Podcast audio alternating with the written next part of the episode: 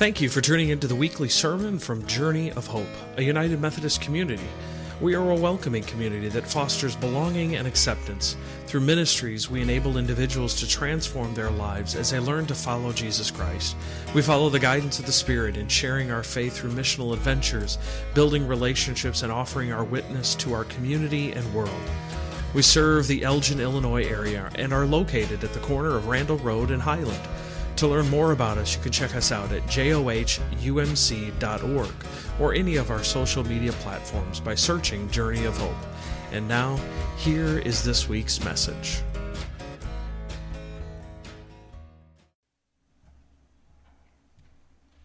Please stand as you're able for the reading from the Gospel. The reading this morning is from the Gospel according to Mark, chapter 11, verses 1 to 10. It's about Jesus' triumphal entry into Jerusalem. As they approached Jerusalem and came to Bethphage and Bethany at the Mount of Olives, Jesus sent two of his disciples, saying to them, Go to the village ahead of you, and just as you enter it, you will find a colt tied there, which no one has ever ridden. Untie it and bring it here. If anyone asks you, Why are you doing this? say, the Lord needs it and will send it back shortly.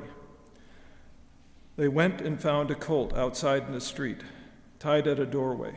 As they untied it, some people standing there asked, What are you doing untying that colt? They asked, answered as Jesus had told them to, and the people let them go. When they brought the colt to Jesus and threw their cloaks over it, he sat on it. Many people spread their cloaks on the road while they spread branches they had cut in the fields. Those who went ahead and those who followed shouted, Hosanna! Blessed is he who comes in the name of the Lord. Blessed is the coming kingdom of our father David. Hosanna in the highest heaven.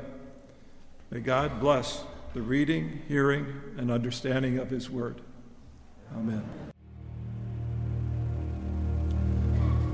Well, welcome to our series of the way, walking in the footsteps of Jesus. And, and as you might have remembered, as we go through this entire series, we have been talking about what does, what does it mean to live a Christ like life? And so we've been talking about a number of different uh, ideas and themes, all following Adam Hamilton's book, The Way, and we've been talking about what it means to live that Christ like life. And if you remember, I'm giving you the points right up front so that you know it first and foremost what the point, main point of the message is.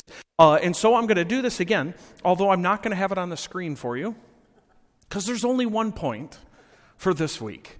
Uh, and so the we, this point for this week is if we are to live a Christ like life, then we need to submit to God's will. We need to submit to God's will. And so, what does that look like?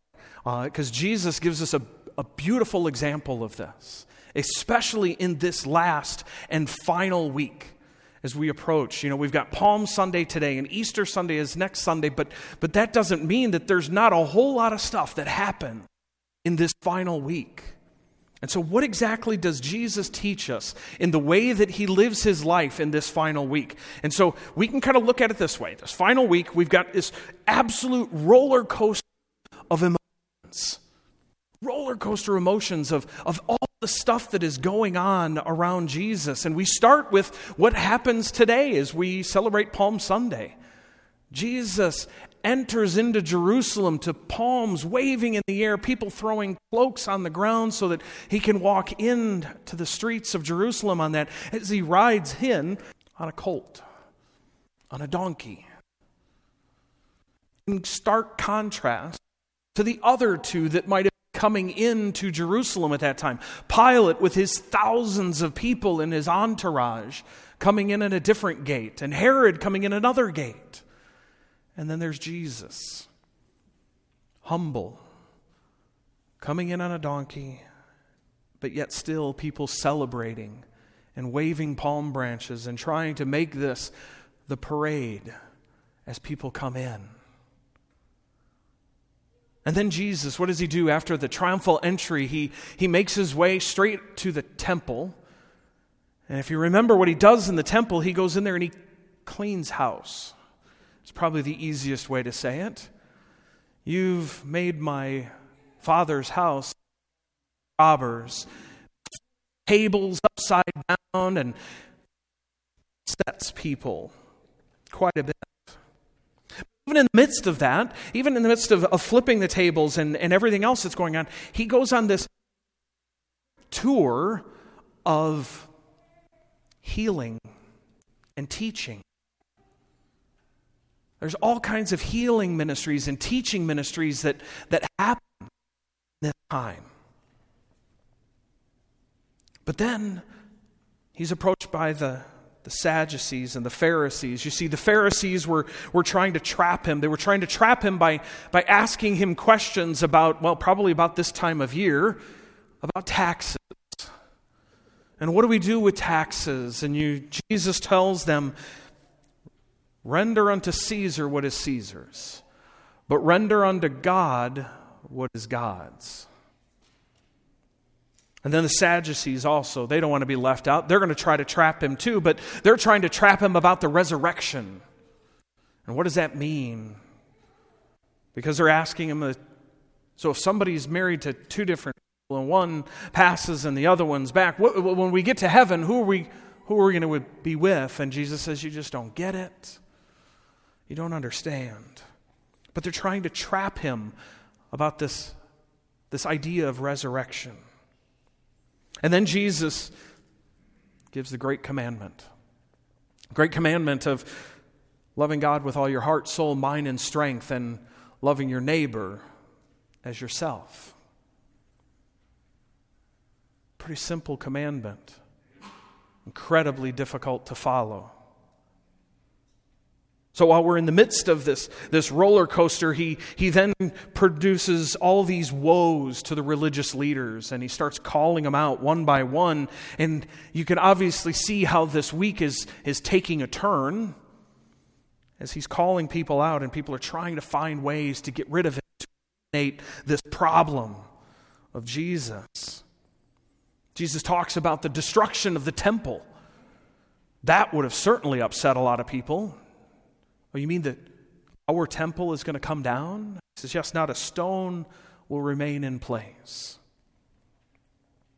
And then teaches on the final judgment, which might be what people are not ready to hear. Then, then of course, we get into the, those final moments of, the, of Holy Week where Judas agrees to betray Jesus with 30 pieces of silver. Then they have the Passover meal where they celebrate what we will have in just a moment the, the words of institution, and where Jesus takes bread and wine and changes them into the new covenant. And then Jesus goes out and prays in the garden. Then there's the betrayal, the trial, the conviction, the crucifixion triumphal entry to crucifixion in a matter of six days. How quickly things change. But yet, Jesus, through all of this, follows the Father's plan for him. You see, in Luke, uh, in Luke 22, we find this passage about him going out to the Mount of Olives because it says, uh, And he came out and went, as was his custom, to the Mount of Olives. And the disciples followed him. And when he came to the place, he said to them, Pray that you may not enter into temptation. And he withdrew from them about a stone's throw and knelt down and prayed, saying, Father, if you are willing, remove this cup from me. me. Nevertheless, not my will, but yours be done. Not my will, but yours. Even in the midst of that, of knowing what was coming up for him, he still said, Not my will, God, but your will. You see, Jesus lived a life of submission to the greater plan, to the greater plan, God's will. He was part of that greater plan. He, had, he also had this perfect trust in God's plan, perfect faith in what God was asking him to do. And so, if we are to live a Christ like life, we need to submit to God's plan for us. We need to have perfect faith and perfect trust in God's plan. Now, submission, sometimes we feel like submission should just be this we just give up. we are going to submit. We're tired. We're exhausted. God, yes, whatever you want. We're tired of fighting. We just, we're going to go along with it. This is not the submission that God is God is asking for perfect faith in that higher plan. So to submit, not out of exhaustion, not out of frustration, not out of loss of hope. We're to have that perfect trust and faith. That God's ways are much higher than our ways, that God's plan is much better than our ways. I could probably ask just about all of you out here whether or not you had a moment in your life when you realized that what you were asking God for in a particular moment was not what God provided in the end. And then you realize that, that God's plan was far better, far greater than what you were asking for. Because we have a tendency to, to sell ourselves short and say, no, just, just this, God. If we just have this. And God says, I can do that, but I want to give you so much more if you would just trust me and listen to me. Are we able to submit to God's plan? Now, here's another point for you it's probably not going to be easy. I mean, Jesus' submission to God's plan in the death on the cross was not easy. Likewise, with us, it is not going to be easy. It may not be what you want, but it's going to be what you need. It may not be what you desire, but it's going to be just what you need in the moment that you need it. We need to submit to God's plan. There's a story of a, of a gentleman who actually submitted to God's plan, even though he wasn't quite sure of it at first. And you might know the story because the story was about, about Simon of Cyrene who was in the right place at the right time and was asked to do something. And so, if you're not sure about that story, I, I want to share that story with you this morning.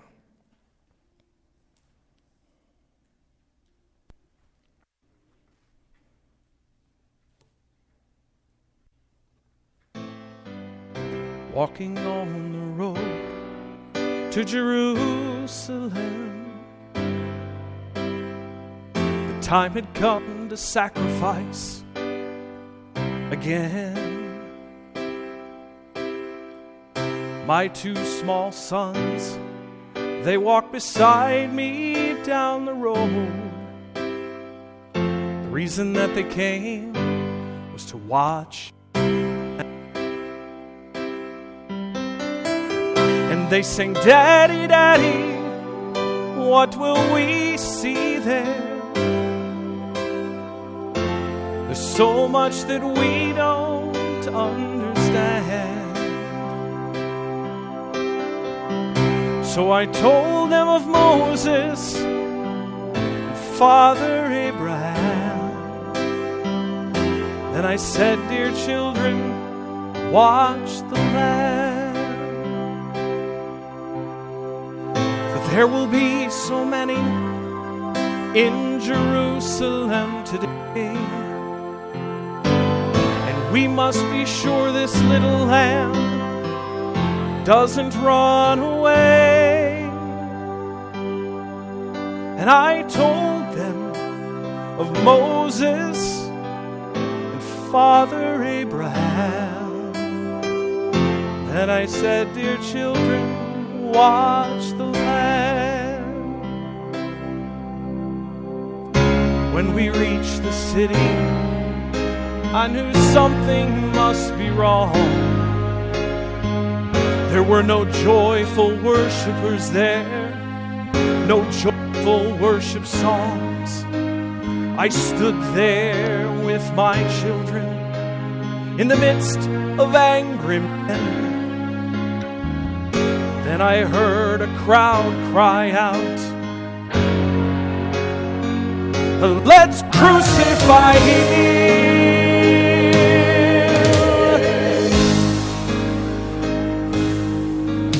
We tried to leave the city, we could not get away. To play in this drama, a part I did not want to play. Why upon this day were men condemned to die? And why were we standing right here where soon they would pass by? I looked and said, Even now they come. The first one cried for mercy. People gave him none. The second one was violent, and he was arrogant and loud. I still can hear his angry voice screaming at the crowd. And there's Jesus. I scarce believe my eyes. A man so badly beaten barely looked alive. Blood poured from his body, from the thorns on his brow, running down the cross, falling to the ground. I watched him as he struggled. I watched him when he fell The cross came down upon his back. The crowd began to yell, and in that moment, I felt such agony. In that moment, I felt such loss. Till a Roman soldier grabbed my arm and screamed, You! Carry his cross!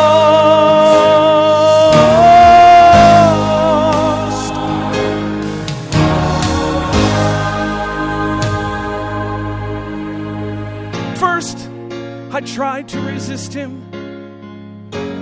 His hand reached for his sword. And so I knelt and I took the cross from the Lord. I put it on my shoulder. Started on the street. And the blood that he'd shed was running down my cheek. Led us to Golgotha. They drove nails to his feet and hands. On the cross, I heard him pray, Father, forgive them. Never I seen such love in any other eyes. To thy hands I commit my spirit prayed, then he died. Stood for what seemed like years, lost sense of time, till I felt two tiny hands holding on to mine. My children stood there weeping, and I heard the oldest say, Father, please forgive us. The lamb ran away.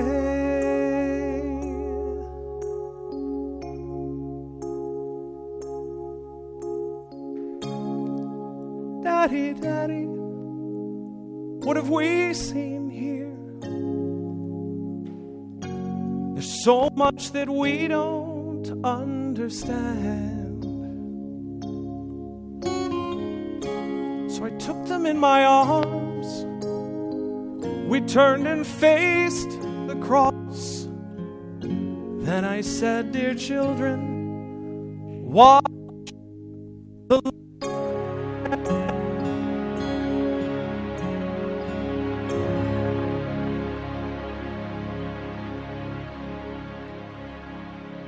submitting God's will.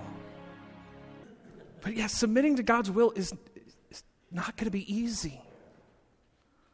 But that's what we are called to do. And so may we go forth from this place remembering the celebration.